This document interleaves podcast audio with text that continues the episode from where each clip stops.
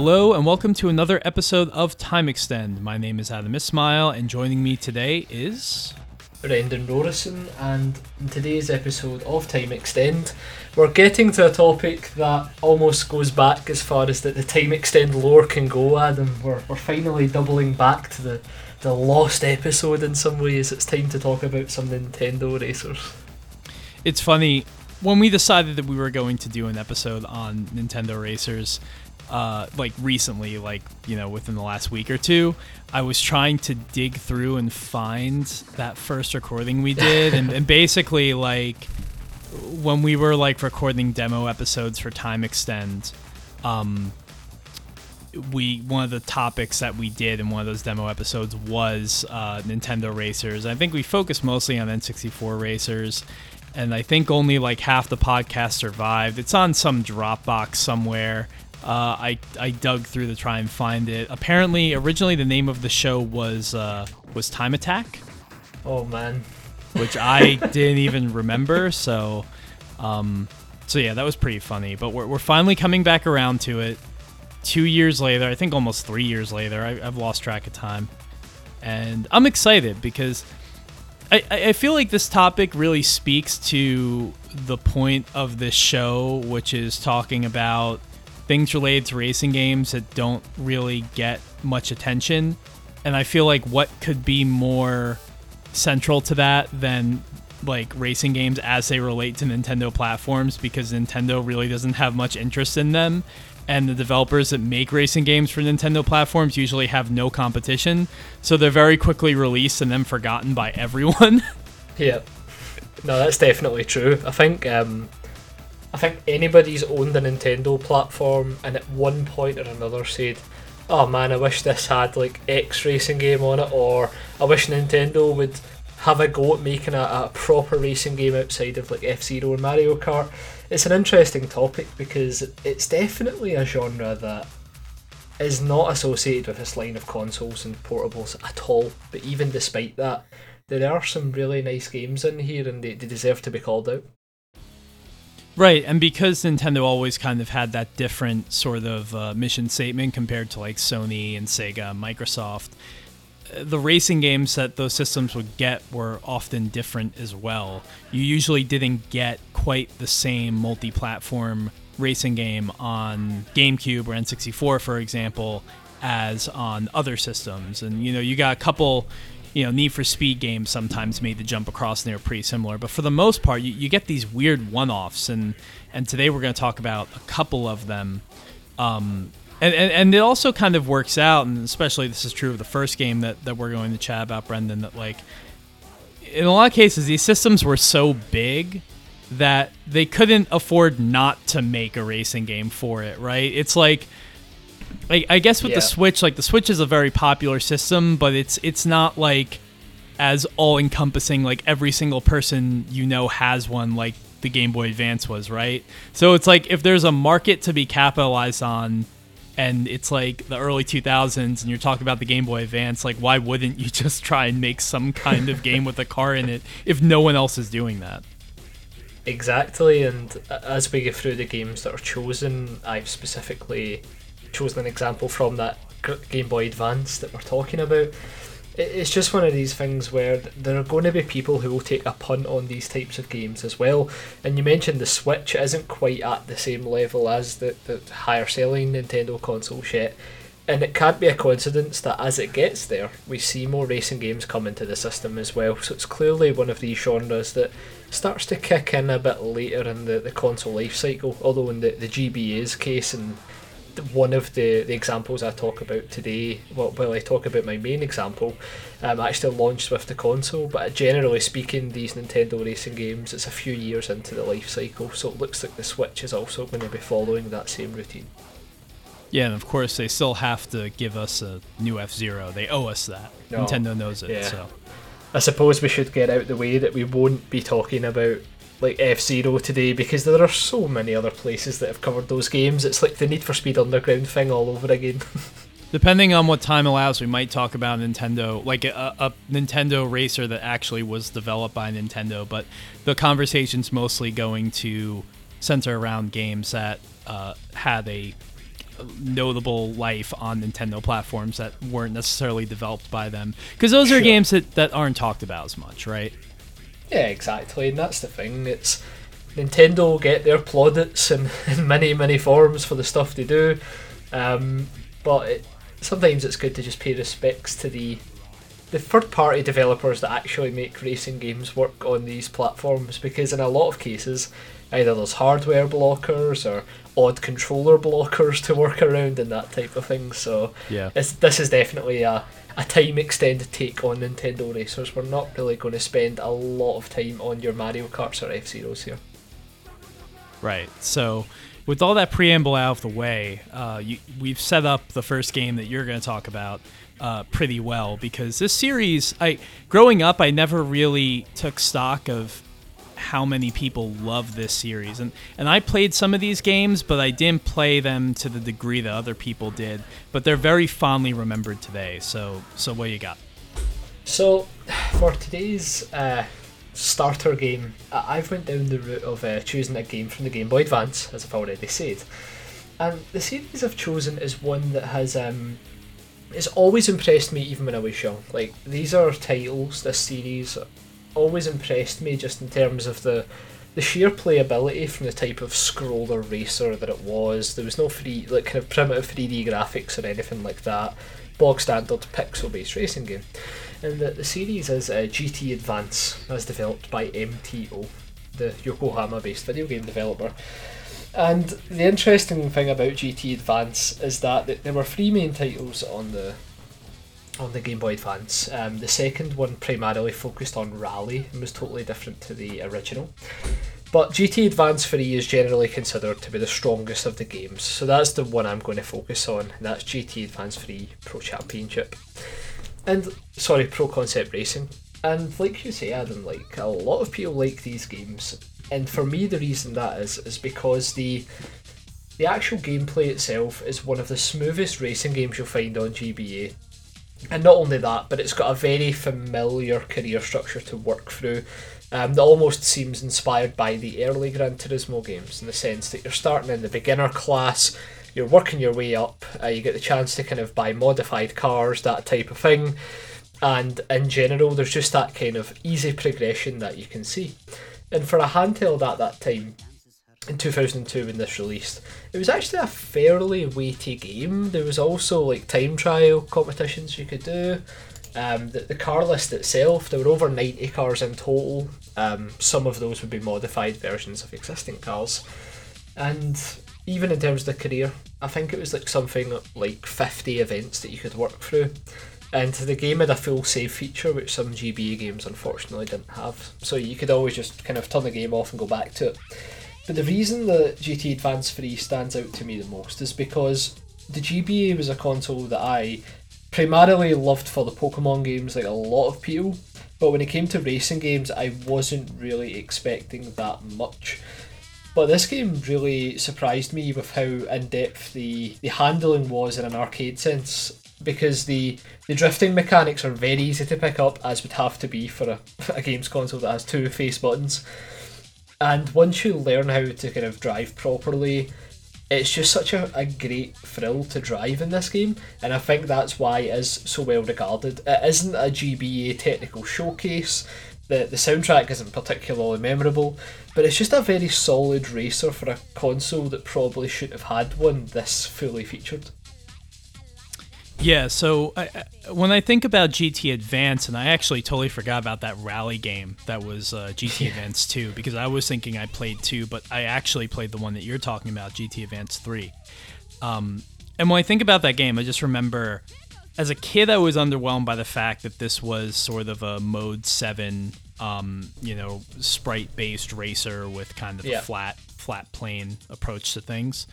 Uh, but it had a lot of content, and that was very exciting to me. I mean, this game had, you know, maybe not quite Gran Turismo 1 levels of content, but it, it wasn't that far off. You had a lot of cars.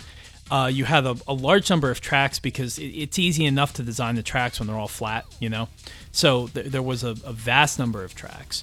Uh, you could upgrade the cars, and if I remember correctly, there were some pretty comprehensive upgrade options too. And there were yeah. lots of events. There was, um, you know, the option to race at night. Uh, there was the option to race at uh, sunset or whatever, whatever weather condition or time of day you wanted. These were remarkably robust games, and I think they're. Uh, I think MTO deserves a lot of credit for having the ambition to do that on the GBA. I mean, obviously, later on in the GBA's life cycle, kind of from like 2003 on, which which is around the time that this game came out. However, this was building off of the earlier foundation of the first GT Advance.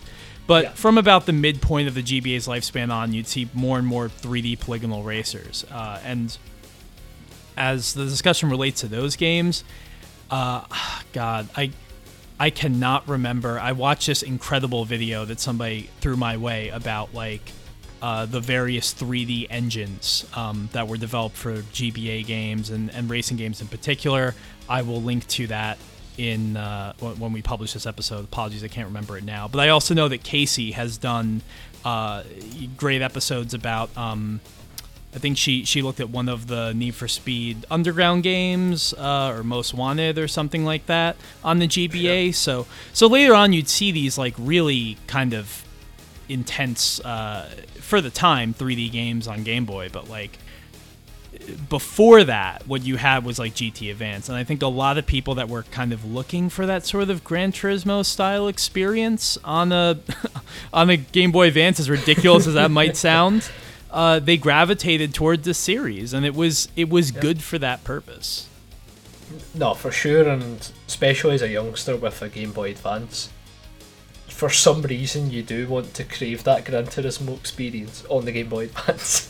it doesn't make any sense whatsoever, but it's just something that you're keen to kind of try and experience. And the thing about GT Advance is, even technically, fidelity wise, not very impressive, but frame rate wise, it's a solid 60. And hmm. it sounds silly for a Game Boy Advance, but just having that smooth gameplay makes the game feel so great because compared to other racers that feel a bit sluggish or bit slow, this was a very fast flowing experience. And one of the, the weird kind of things about it that always stood out to me was like in the menus you've got the typical crappy like very compressed audio um, like soundtrack in the background but when you go into races it uses the game like basically the Game Boy Color like sound chip for the the tracks that play it's this weird like it's just so strange when you're seeing like a Game Boy Advance game clearly but the sound chip that they're using for the audio is definitely just a Game Boy Color like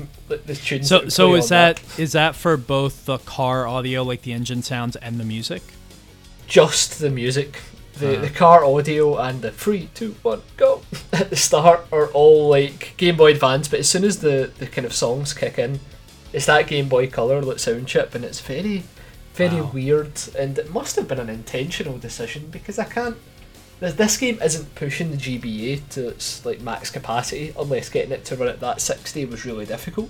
So Right. it's a weird choice. Yeah, I'm wondering if it has to do with the fact that it can't stream compressed audio from more than one source, you know? So it relies on the ah. sound chip for the music, but it relies on the whatever, you know, MP3 like compression for the engine sounds. That that's my only guess, but I don't know. I've, I've never made music on a Game Boy, so I don't know how that works.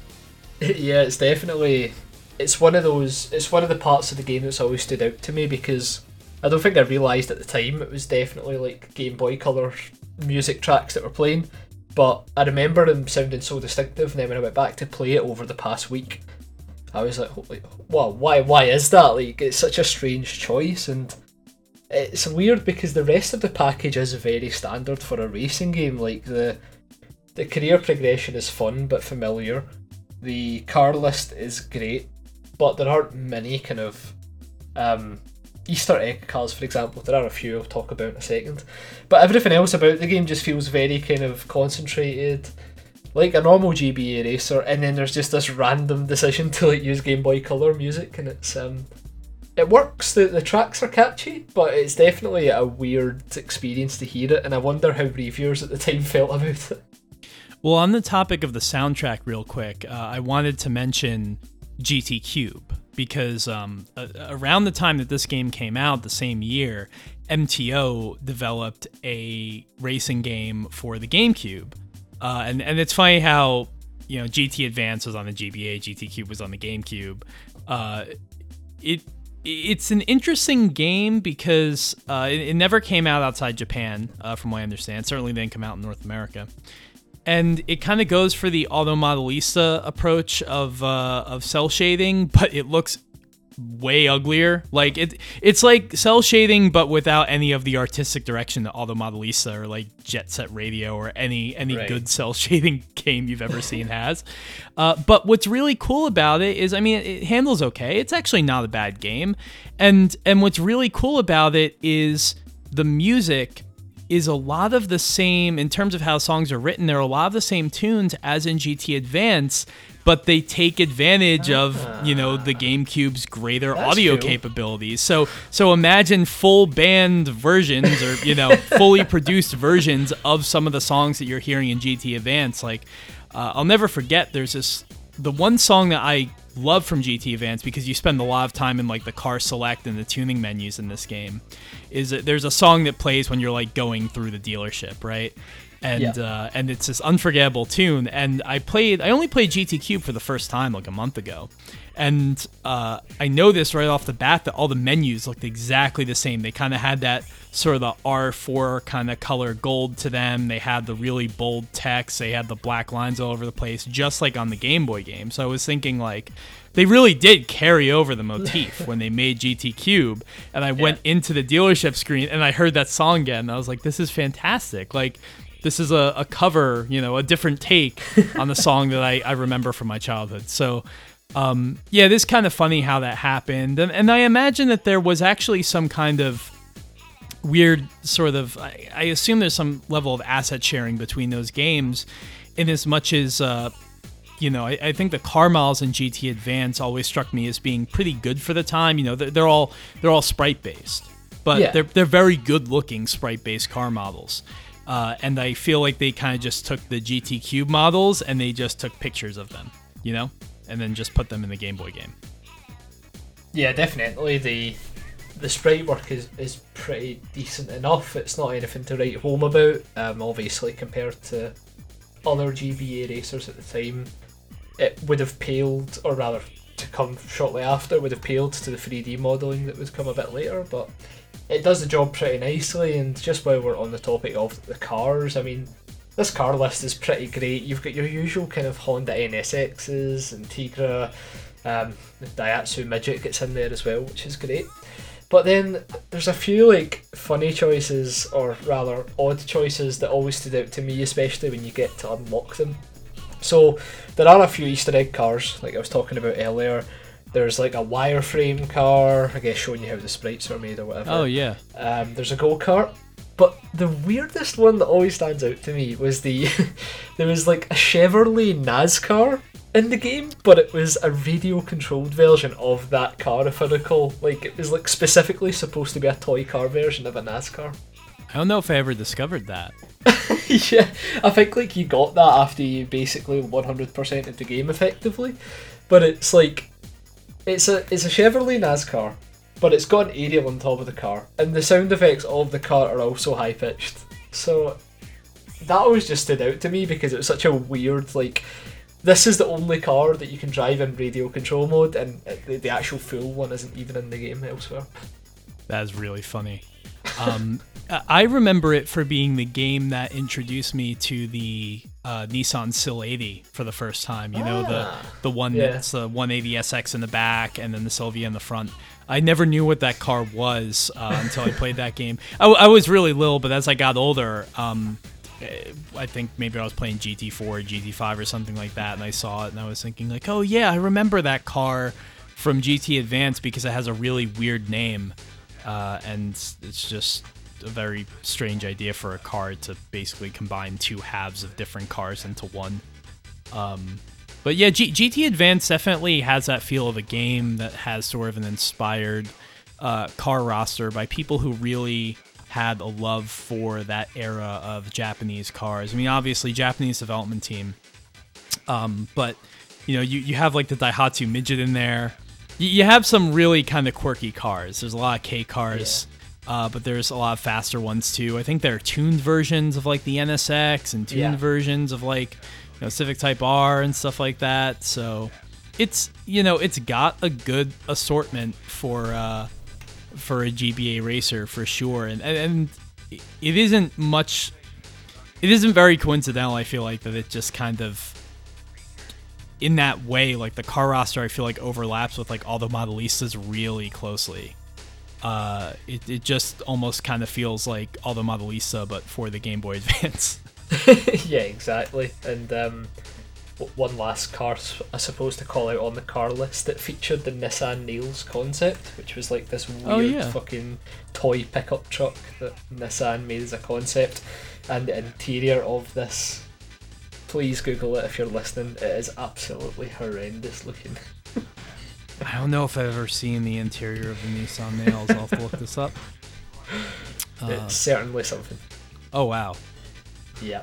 that steering wheel isn't even the steering wheel. That's pretty amazing. Yeah, go take a look at that. Yeah, it's um, it's just another in this car list. Like most of it is very standard, like Gran Turismo slash Auto Modelista fodder. You've even got like the wagons in there as well, like the Nissan Stagea and the, the Subaru Legacy wagon. But there's, yeah, there's a, a few strange inclusions, and it's great to see them in there because it just gives it that bit more character. And um, I think like many people outside of what cars you would see in real life, I pretty much use Gran Turismo as my encyclopedia of what cars exist. So whenever you found out about another one, it was like, wait, what? Yeah, this Gran car was in Gran Turismo. Yeah, had that moment so many times over the years. So yeah, I don't want to take up the full pod talking about GT Advance, but to to summarise from my perspective, um, definitely one of the more iconic Nintendo racers because it- it showed that you could get a kind of realistic Gran Turismo like experience on the console. It had its little quirks that made it memorable. And then crucially, it handled incredibly well too, because as we talked about just before the pod, um, I was kind of stuck between this and uh, Top Gear GT Championship, which was a title I got with my Game Boy Advance at launch. And I loved GT, uh, sorry, Top Gear GT Championship for all the Super GT content and the cheesy as hell intro. Once again, worth looking up. Um, but the actual driving itself was almost as if it was doing that thing where we're going to pretend to be a simulator in some capacity, so it's just going to be very hard to play our game, and it just doesn't have the same playability as GT Advance. And even going back now, trying to play it a bit more intricately than what my younger self would do, it's just not as fun as GT Advance. GT Advance hits that nice sweet spot, and I think that's why for me this is the this is the one of the prime racing games on the console, alongside uh, the Sega Rally port on GBA, which was surprisingly good.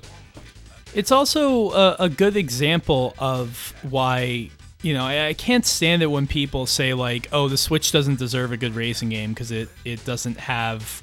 Um, uh, doesn't have triggers, or it doesn't have analog triggers, or it doesn't have you know a good D-pad, or I mean it has an analog stick, but the analog stick is too small for some people or whatever. Um, you know, MTO was able to make a really fun racing game on the Game Boy Advance, which has two really clicky buttons and a really tiny D-pad. You know, you can make a good racing game on anything if you if you try hard enough Yeah. and if you try to tailor the physics and the experience to whatever your input method is. Uh, and I really wish we kind of saw that ambition more from from developers today, but that's that's obviously not the case. Yeah, for sure. I mean, when I was playing it the past week or so, um, I was playing it on my fucking Xbox Elite controller. Just like it still held up so like well. I was shocked at how fun it was still to play. Like the nuance and the the drifting and the, the, the handling of the cars was great. So um, yeah, if I was if you've got a GBA kicking around, pick up GT Advance Three, Sega Rally, and uh, V Rally Three. Funnily enough, V Rally free purely for the technical spectacle. The technical spectacle that game is. It's wild how good that game is for a GBA Yep. game. I, I've heard I've never played the Port V Rally three, um, but I've heard that it's uh, it's pretty amazing in terms of what they're able to do with it. It's wild. Um, I always like the Top Gear Rally. Uh, I, I wouldn't even call it a port because it's totally different and developed by a different team. But the uh, Top Gear Rally release on GBA was incredible. It was um, the, the graphics were almost on par with those of the Sega Rally Saturn port. and the game handled really well. It, it feels even like uh, physically, you know, it's not as smooth as Sega Rally, but it it definitely kind of has a Sega Rally sort of weightiness to the handling. The frame rate could be higher, but but even so, like it was a really it was Oh, a really fun game for the GBA. Yeah, that looks fantastic. I've just had a look there, and yeah, that that looks as if it's quite a spectacle as well. And this this is one of the reasons why the GBA was always like the sleeper console for me, in the sense that when I had it, I didn't think it was that great. But like, I got a GBA Micro like five years after the GBA had been discontinued, and I just loved the little fucking thing, man. See, like that perfect quality screen and the backlighting and just the form factor, it was such a great little console to have with so many of these like kind of niche fun racing games. They're not going to blow you away, but it was just a, a nice selection of titles. And GT Advance 3 for me kind of epiphasizes what they were going for on the console at its best. Yeah, I'll always regret not picking up a GBA Micro at some point in the last you know 15 years. They're so expensive now as well. Oh yeah, I, I haven't I have an SP, but it's like it's in such dire shape. Yeah, it's it's, the light behind so the screen type thing, isn't it? It's doing whereas like the micro was just like Nintendo flexing their their muscle and sense like well, let's make a perfect little device. Like the real backlit screen just makes an insane difference. I know some people on um, eBay are making like hacked SPs with those types of screen in them, and I guess that would also be an option if you can't find a micro at a decent price. Yeah, yeah. No, I'm, I'm definitely jealous. Yeah, But I think so- for me, that's um, that that's that's my choice for today's pod. I just wanted to highlight some of the, the GBA type racers. But Adam, I think you've been wanting to talk about this game for quite or these games for quite some time, so I'm kind of excited to to hear you explain to us why they're so important on Nintendo consoles.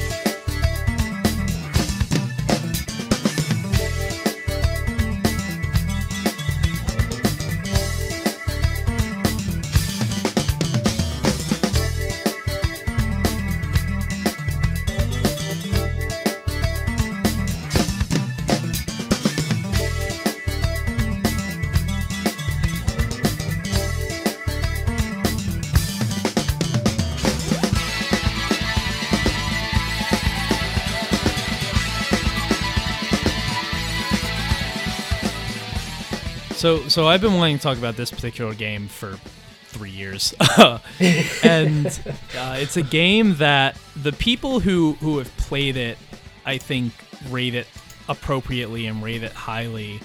But the people who haven't played it would write it off as some sort of like bad promotional tie-in because of the nature of the title and the nature of the game. Uh, and that would be none other than the N64 classic Beetle Adventure Racing. Uh, if you have never seen anything about this game before, you, you, might, again, assume that it's like some kind of cheesy tie in because the new Beetle came out in, I think, 98. Um, Electronic Arts published this, turns around uh, in early 99 with this game as exclusive to N64. Uh, was developed by Paradigm Entertainment, which made Pilotwings 64. Uh, and they also worked on the F1 World Grand Prix port for the N64. So they were a they were a good studio at the time in terms of knowing what to do with the very strange N64 hardware that I'm I'm sure you know some developers couldn't really figure out.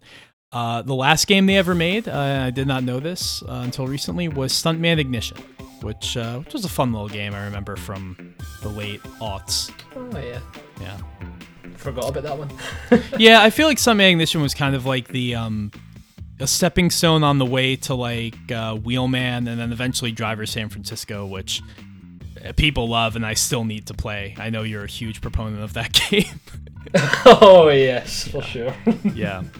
So what's really interesting about Beetle Adventure Racing is that um, this may have been obvious to some people at the time. Definitely wasn't obvious to me because I was a really little kid when I played this game. But there's a lot of evidence to suggest that this game started life as a Need for Speed title specifically for the N64. Uh, and, and particularly if you look into the debug menu which is accessible if you have like a, a Game Shark or something like that. Uh, Need for Speed and you know the Need for Speed logo and, and Need for Speed branding is kind of in various places throughout it. So it's very clear to see that EA was like, you know, we're having so much success with these NFS games on PlayStation and PC, and we want to bring something like that to the N64 because the N64 never got a Need for Speed game.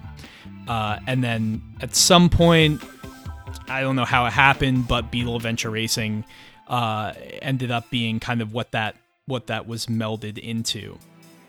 Uh, and I've seen a lot of uh, a lot of talk that this game uses a modified version of what would have been the then current Need for Speed engine, which would have been whatever was used on, say, uh, Need for Speed Hot Pursuit 3 or High Stakes. I haven't seen any proof of this, but the game does kind of handle like a Need for Speed game from that era, so you could pretty much just use common sense and, and suggest. I don't think it's it's uh, you know stretching too far to say that this game uh, was definitely derived from Need for Speed. Um, so you kind of have that Need for Speed backbone, right? But this game does so many interesting things that deviate, uh, even though it uses that engine, that it, it, ends up in practice feeling and driving and playing nothing like a Need for Speed game. Um, you, you, only have the one car. You have the uh, the Volkswagen New Beetle. Uh, so it does kind of have that Porsche challenge thing going on, but there are a couple different versions of Beetles. You have your uh, your Beetle with sort of like the the rear wing and sort of the wide body kit. You have your Beetle with the lightning ball on the side. You have your Beetle with the the eight ball kind of Herbie look to it. Like they they were pretty playful. Uh, which again I feel like is a reason why this game may have been overlooked by quote unquote serious gamers because it was just kind of cute and over the top and silly. Um, but they approached it in a really in a really good way. So um, right now I'll, I'll, take a break before I just continue talking for the next 20 minutes and ask uh, Have you ever played this game, Brendan? Nah, not at all. I think I've said in previous podcasts, um, I was not a, a Nintendo 64 kid, sadly. Um, so uh, it's one of those consoles where I've not even bothered emulating it because I do want to get the actual console itself with with Beetle Adventure Racing and all the other games people write home about to experience it myself. So unfortunately, in the sense of back and forth conversation, I won't be able to add much. But I think the good thing for you is that you can just go off on one and explain why it isn't just a cash grab tie-in. Because when I looked it up as well, the best kind of thing I can bring to the table for this conversation is that it was rebranded in Australia. yes, yeah. So so that's something I wasn't even aware of until until yeah. a couple years ago. But in Australia, they turned this into HSV Adventure Racing, which is very funny. Um, yeah, it's like you're taking a, a cute little European bubbly hatchback and replacing it with an absolute like brutal Australian, like almost sports car level of speed. What I what I love about it too is that this game was very clearly like you look at the goofy font they use and you listen to the goofy music and everything, and we're gonna talk about the tracks. The tracks are absurd. They're like theme parks. Nothing about the HSV mission statement, you know, is gonna is gonna fit very nicely into a game made about the Volkswagen Beetle, like the funkiest, silliest car of like the late '90s. Like it, it totally clashes. But that said, this game is so good that I don't even think it matters. And and one thing that's actually very funny is that when they put HSVs in the game, I, I have not played HSV Adventure Racing, but I actually want to um, throw it into an emulator or something and see the differences between it and Beetle Adventure Racing. Because what I've heard is that HSV Adventure Racing is faster because the cars are faster. So they felt the need to have them hit much higher top speeds than the Beetles uh, in Beetle Adventure Racing, which seems like it would make the game very difficult because, uh, as, as I'm about to talk about, this is not an easy game. Uh, it gets, I think the difficulty scales in a very natural way, but halfway through, midway through, it gets really tough um, because this game is uh, is about more than racing. So, Wait, so that's sorry. the original 200cc mode then, the HSV Yeah. racing. yeah, yeah, you can make the argument. You just had to go all the way to Australia to get it, uh, and and had, you know, you need to you need to have an N64 that could play an Australian cartridge. um, Brilliant. But like I said, I don't have much to, to add here, so I want you to win me over on why I should actually want to play this game. And for some people, it might be the same situation, but I know it is pretty popular. It is so good. It is so good. And and and you know me, like I'm not uh, I'm not really one for kart racers. I'm not really one for kind of like sort of cute, silly racers. I know you're a big fan of like uh, Choro Q and, and some Oh, games God, like that. I know you were playing the, the Ridge Racer mode in Go Vacation. I don't really fuck with any of that stuff. Yeah, um, fair. it's just not it's just not my thing. Uh, but this game, I think what I love about Beetle Adventure Racing is it takes advantage of the fact that it's on Nintendo console to be a little bit goofier, um, a little bit more over the top. And it's really silly and cute, but in a very understated way, in kind of the way that like a Pixar movie is. You know, it doesn't like like one of the good Pixar movies. Like it doesn't bash you over the head with like being too colorful and over the top and putting you off and making stupid jokes. Like there are all these little touches in kind of the way that the game sounds and moves and plays that are just really charming. Uh, and and for me, that starts with the tracks. So you get uh, six tracks in this game, which I think for for the late '90s is it's not the biggest number in the world, but when you play this game and you consider how large these tracks are, these are seriously big tracks. Um, it takes anywhere from two minutes to two and a half minutes to finish a lap, and in that lap, you have a variety of shortcuts, and these shortcuts have verticality to them. You know, you could uh, the the one that I think is my favorite because I just remember every single nook and cranny about it is the uh, Mount Mayhem track, which takes place you know in this very snowy Arctic environment, and you can kind of you find sort of a path that launches you up into the inside of like an ice cave, and you can and you can come out the top of the ice cave and just fall you know, very many tens of feet down onto the track surface. Uh, there's a, a bridge that's kind of broken in the middle at one point on this track, and you launch yourself over it. Um, there are just so many like uh, just picturesque, memorable moments uh, on all of these tracks, and you know, you can you can play this game. I think for uh, I don't want to say years, but I, I think it takes you a while to really figure out how to get through these tracks in the most efficient way uh, where all of the shortcuts are because it's you know it's kind of like one of the one of the things I really love about some of the old Need for Speed games too, uh, which makes a lot of sense, is that not all of the alternate paths are faster. You know, some some might be faster, but only if you link them up in a certain way with other paths. If you if you go out of your way to go for every deviated path from the from the established one from the main one, you'll actually be losing time. So you have to be smart about it. Uh, the other thing that really plays to the exploration element of these tracks in the game is that there is a points uh, kind of system to these pickups in the world. Basically, strewn about the track are these various crates. And there's a couple different kinds of crates. There's a nitrous crate. When you hit it, you go really fast. You know, it's a, it's a boost of speed. Uh, but there are also these points crates. And these points crates have values of like 5, 10, 15. And when you collect these points, you basically uh, uh, accrue these points and they turn into continues. So, and this game gets very hard. So, what you actually want to do is you want to collect as many of these boxes, the points through these boxes, as possible. Um, and they're always in the same place on the map, but like I said, because of all the alternate paths, they're kind of hard to find. And if you accrue a certain number of them, which is dictated kind of by the level of difficulty you're playing at, you will earn a continue. Uh, so it, it definitely it rewards you for exploring, but of course there's also a race to win. So it's kind of like that that Yeah. push and pull. Like I want to see everything this track has to offer. I want to find all of these crates because it'll help me in the championship, but also I need to win the race because you know at the same time there is a regular championship style progression where, you know, 10 points for first place, 8 points for second place and so on. So you have to balance how much you want to focus on winning and focus on exploring. And um for me anyway, that makes the gameplay much more rewarding. the gamification of the, the race while it's being played is something that I've always loved in games, so that's something I can get behind. And when you're mixing that with exploration as well, when I looked up uh, footage of the game, the first thing that really struck me was how vast all the tracks look, which is saying something for like circuit based racing. You don't usually get that.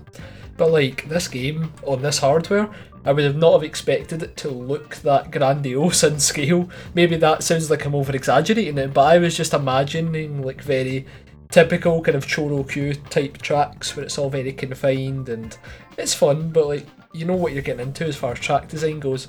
This game really surprised me in that regard. This is exactly the kind of game that that as a kid just dazzles you with like just the need to explore and just the excitement to see what the next track offers because it got so hard at the end that when I was a kid I, I don't know if I ever made it past Metro Madness. I don't know if I ever saw the last track. Um but it was always so exciting to make it to the next one because you never knew what you were going to find. And one of the most interesting things about the track design in this game is that uh, it the best way I can describe it is that the tracks kind of utilize you know how on rallycross uh, circuits the kind of starting point is never a part of the lapped portion of the track? So you kind of start on like kind of a leg outside the track and then you Yeah. and then you meander into the track. So this game basically does that except that rallycross style like leg is like two miles long. So like the the starting portion of the track is lengthy and completely different from any other part of the track you will encounter as you lap it. And they do the same thing for the ending. So you might memorize uh, as you're going through championships over and over again. You might memorize how the lap portion runs, but the start and end will be very unfamiliar to you. Uh, and that just is, I think, a great, um, a great idea. Oh, there's just a huge thunderstorm coming in where I am. Yeah, so to that point, there's actually a quote from uh, EA senior producer on this game, uh, Hanno Lemke, who produced uh, a number of NFS titles over the years. And he says that the designers wanted to borrow the exploration element that made platform and adventure games fun in the past because, uh, you know, in, in a platformer, you, you don't end a level in the same place as you start one. And uh, I think that's a, a beautifully simplistic idea into making these worlds feel more uh, grandiose by, by having the start point and end point completely separate from each other. Yeah, and it's it's a mantra you wouldn't see anywhere else in racing games that I can think aside from kind of typical point to point rally racing. So it, it is a, a case of once again with this game. Leave your expectations at the door because it's something totally different than the, the kind of brand named game would suggest. Yeah, yeah. So there's also a lot of um, really kind of uh, aspects to the game that are sort of secrets, the things you can uh, unlock, and as you're playing through the game are sort of uh, uh, unexpected little little tidbits that you come across. Um, there are cheat boxes in addition to the regular, the points boxes, the nitrous boxes, uh, unlocking things that are kind of like goofy little modifications. Um, I don't really necessarily give you any sort of performance advantage, uh, but just kind of mess with the game. Um, there is, uh, excuse me, there is a battle mode, uh, like a kind of a Mario Kart style battle mode that that plays. Uh, it- it's pretty fun. You basically have to collect these multicolored beetles around the track, um, like actual beetles. We're talking now. Uh, drive around these sort of arenas and collect them, but you also have weapons that you can fire at each other and. Um, But but to really uh, kind of drive the point home on just how charming this game is, um, it handles like like for example, like you know the you can uh, hit a wall or something in this game. If if you hit it hard enough, your car will just explode. Um, if you you know if you if you hit a nitrous box and you drive into a wall, I mean your car is definitely going to explode. But the way that your car explodes in this game is unlike any other game I've ever seen before. And basically, it's like, um, you know, you you, you drive into a wall. There's maybe this like puff of fire and smoke, but really it's just all of the various panels of the Beetle, like the trunk lid and the doors and the lights and the bumper, just explode out. And not in like a gory, fiery way, but just in just like a like you press a button and they all expand, you know? And it's it's just very very cute and and doesn't really um you know, even though the, the the idea of a car exploding seems kind of violent, it works for this game. And I love how uh, the water factors into many of these levels, especially one of them is is on an island. There's also lava uh, on that island too, because you're driving through a volcano. And when you uh, drive into water in this game, instead of your Beetle slowly kind of sinking down and eventually being submerged, basically your Beetle, the, the car touches sort of the surface of the water, disappears, and then you just hear like a bloop. Like just a, just a, a very quick like water drop sound, a Yeah. very very small like kind of splash animation, and it just I, I just feel like they they got the tone of this game so perfect. Uh, and and and it, I can sort of liken it to another one of my favorite, uh, not strictly N64 racers because it was multi-platform though. I played on the N64, uh, Hot Wheels Turbo Racing, which was uh, you know pretty over top in the Hot Wheels way, but also had a really amazing soundtrack and and just kind of struck that good balance between like sort of 90s edginess and also being cute and it just worked in both of those lanes and that's that's exactly what Beetle Adventure Racing did. It just looks so fun from the gameplay. It is making me want to go back and revisit it and experience what it offered because it looks as if it's aged okay as well. It, it doesn't look as if it's one of these games that was very much of the time. Yeah, it's it's aged super well. It looks very good for an N64 game. Um, I don't even know if it used the expansion pack, but it, it looks it looks very good. Um, it, it very much looks like uh, like high stakes or something like that if they made it for the N64. Uh, Yeah. the handling's great. The handling is is you know it's you know because it's more of a racing game about exploration. It's not really about technique. Uh, so kind of you know, almost in, in the way I'd say like an early burnout game or something like that. It's more the spectacle than the experience of driving the car that that really attracts you to this game. That said, uh, the handling is very sound, very predictable, very approachable, very easy and fun and tossable. Um, again, I'm really curious as to see how HSV Adventure Racing plays because Yeah. those cars are way faster than these. Uh, and, and that's the thing you really think about. Like when you're dealing with all of this stuff, when you're trying to um, collect boxes as you also win a race, like, and and also you know you only have three laps to do it. So if you try to go for a collectible or something like that and you miss it, you only have two more chances left. And so this game, when the difficulty ramps up and the AI ramps up, like it can be pretty difficult. Like it can be it can be really legitimately challenging. And so if you're gonna then uh, you know, add speed to the cars, you know, if you're gonna if if you're gonna add a couple you know, if you if you're talking about 100 mile per hour top speed or something like that, now it becomes like 150. I could see how this game gets gets out of hand. I just want to see Volkswagen Beetle versus HSV Adventure Racing. They they really missed an opportunity there. They they absolutely missed an opportunity. that could be the the long awaited sequel.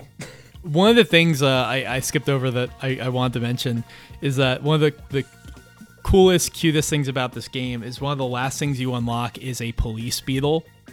And when you're driving the police beetle, you can sound the siren, and when you sound the siren, all of the AI cars pull over. Which I just I just love that. Like it's Yeah, totally a that's joke. It's not like something that you're, once you get to that point in the game, you've beaten the game, so it doesn't matter, right? It's it's something that Yeah. obviously you only get 15 seconds of enjoyment out of, but it's so great. That is that's one of the, the better unlockable. Uh, the, for an unlockable in a racing game, usually it's just a car that looks a bit different, but it's pretty cool how they put in a a, funny cheat as well, basically. Right. Yeah, and and the soundtrack is fantastic. Um, you had a couple uh, artists uh, that were kind of like accomplished, sort of like breakbeat electronica artists at the time. Uh, Phil Western being one of them, uh, who I think worked with a, a great uh, number of of uh, many influential artists just in music, not even just in games, of this style. And they all kind of worked on the soundtrack that is um, it's very 90s, but it's it's kind of like a sort of like a lighter, more fun take on like a DJ Shadow or something like that. It just yeah. it complements the tone of the game really well. It's very funky. It's it's very memorable. Um, a lot of samples that they use actually from sort of like funk and rock from like the 70s and 80s uh, in there, all on N64 audio hardware, which is which is very impressive. I'm always I'm always more impressed when I come across a good N64 soundtrack than on other systems, just because of the limitations yeah. that the N64 had. So if you had to, if you could have one like Nintendo 64 remaster, would this be the game, or is there is there other contenders for you? Hands down, this uh, hands down yep. because wow. this is um, I think this is my favorite. I go back and forth as to whether or not this is my favorite N64 racing game. It's usually either this or Wave Race 64. Sure. But this is definitely my favorite N64 racing game with actual cars in it. Um, nothing is this polished, nothing comes this close. I mean, there are other good N64 racers with cars in them that we, we won't talk about today. Um, like multi racing championship, I think is very good. World Driver Championship is pretty good. Uh, yeah. Top Gear Overdrive, but like they all have that kind of butt, you know, element to them. They're all very yeah. good, but something about them is a little bit annoying. And this game doesn't have that at all. It is just it is perfect. Uh, it never sort of feels worse for being on the N64 in the way that a lot of the racing games did at the time. And uh, apparently there was a, a sequel in development uh, sometime in 2000, but they, they canceled it. I came across this uh, when I saw a link to a, one of the designers on the game uh, put in their resume. Uh, so apparently they, they were working on a sequel and then they canned it, and, and who knows why that was. But um, I, I would really love a remaster of this, and it's the type of thing that they all you gotta get is that Volkswagen license, you know, and yeah. and put the new Beetle in there. I mean, look, I, Volkswagen isn't making the Beetle anymore, and they sure as hell aren't making this generation of Beetle. But I feel like they play ball because this game is so beloved by the people who played it. Uh, it really has grown to have this legend, and uh, and it's totally deserved. And if you've never tried it before, and and Brendan, you know, I'm speaking to you as well. definitely, yeah. definitely go g- grab a ROM if you have to, because because it's totally worth it. I'm just blown away, like I said, from everything you've said here, and even the gameplay. Just how this hasn't came up on my radar before we started Time Extend. Like, it's just like you're saying when it comes to asking for a remaster those other racing games are great, but there's probably other games similar to them that do what they're trying to do but better nowadays, just as technology's moved on. But like, I can't think of many racing games I've seen that look like this and have the kind of core gameplay loop that it has and all the nice little touches, and it's even got a license to Volkswagen in it as well. So, um, yeah, let's let's get it. The remaster for Switch HSV versus Beetle Adventure Racing. That would be excellent. It, it's very funny because, of course, you know, as we talk about these old games, I'm coming across quotes from uh, from IGN and GameSpot and and the like from back in the '90s, and uh, IGN reviewed this. Uh, Peer Schneider, who now runs all of IGN, reviewed this. Yeah. Uh, and you know, he's a, he's a very accomplished, very well known, very respected reviewer. But I'm not a big fan of his take uh, in in his review, where he basically says that um, the game would have been so much better if you were driving Ferraris and Porsches around than if you were just oh, driving a new Beetle. Which, like, you know, that, that's an understandable 90s take, but that's not what this game is about. This game is about being amazingly deep in spite of its cuteness, but also the cuteness kind of like playing really well against that. Yeah, I mean, yeah. a good comparison point is the the Porsche Boxster game, for example, like that's a very more kind of serious approach to that single manufacturer model game, and this just like it's a bit of Volkswagen Beetle, man. Like this is what this is what I can see anyway. It seems to make it work. It's just so funny seeing this little Beetle like, take on ridiculous like curved half pipes in the snow and stuff on these tracks. Yeah.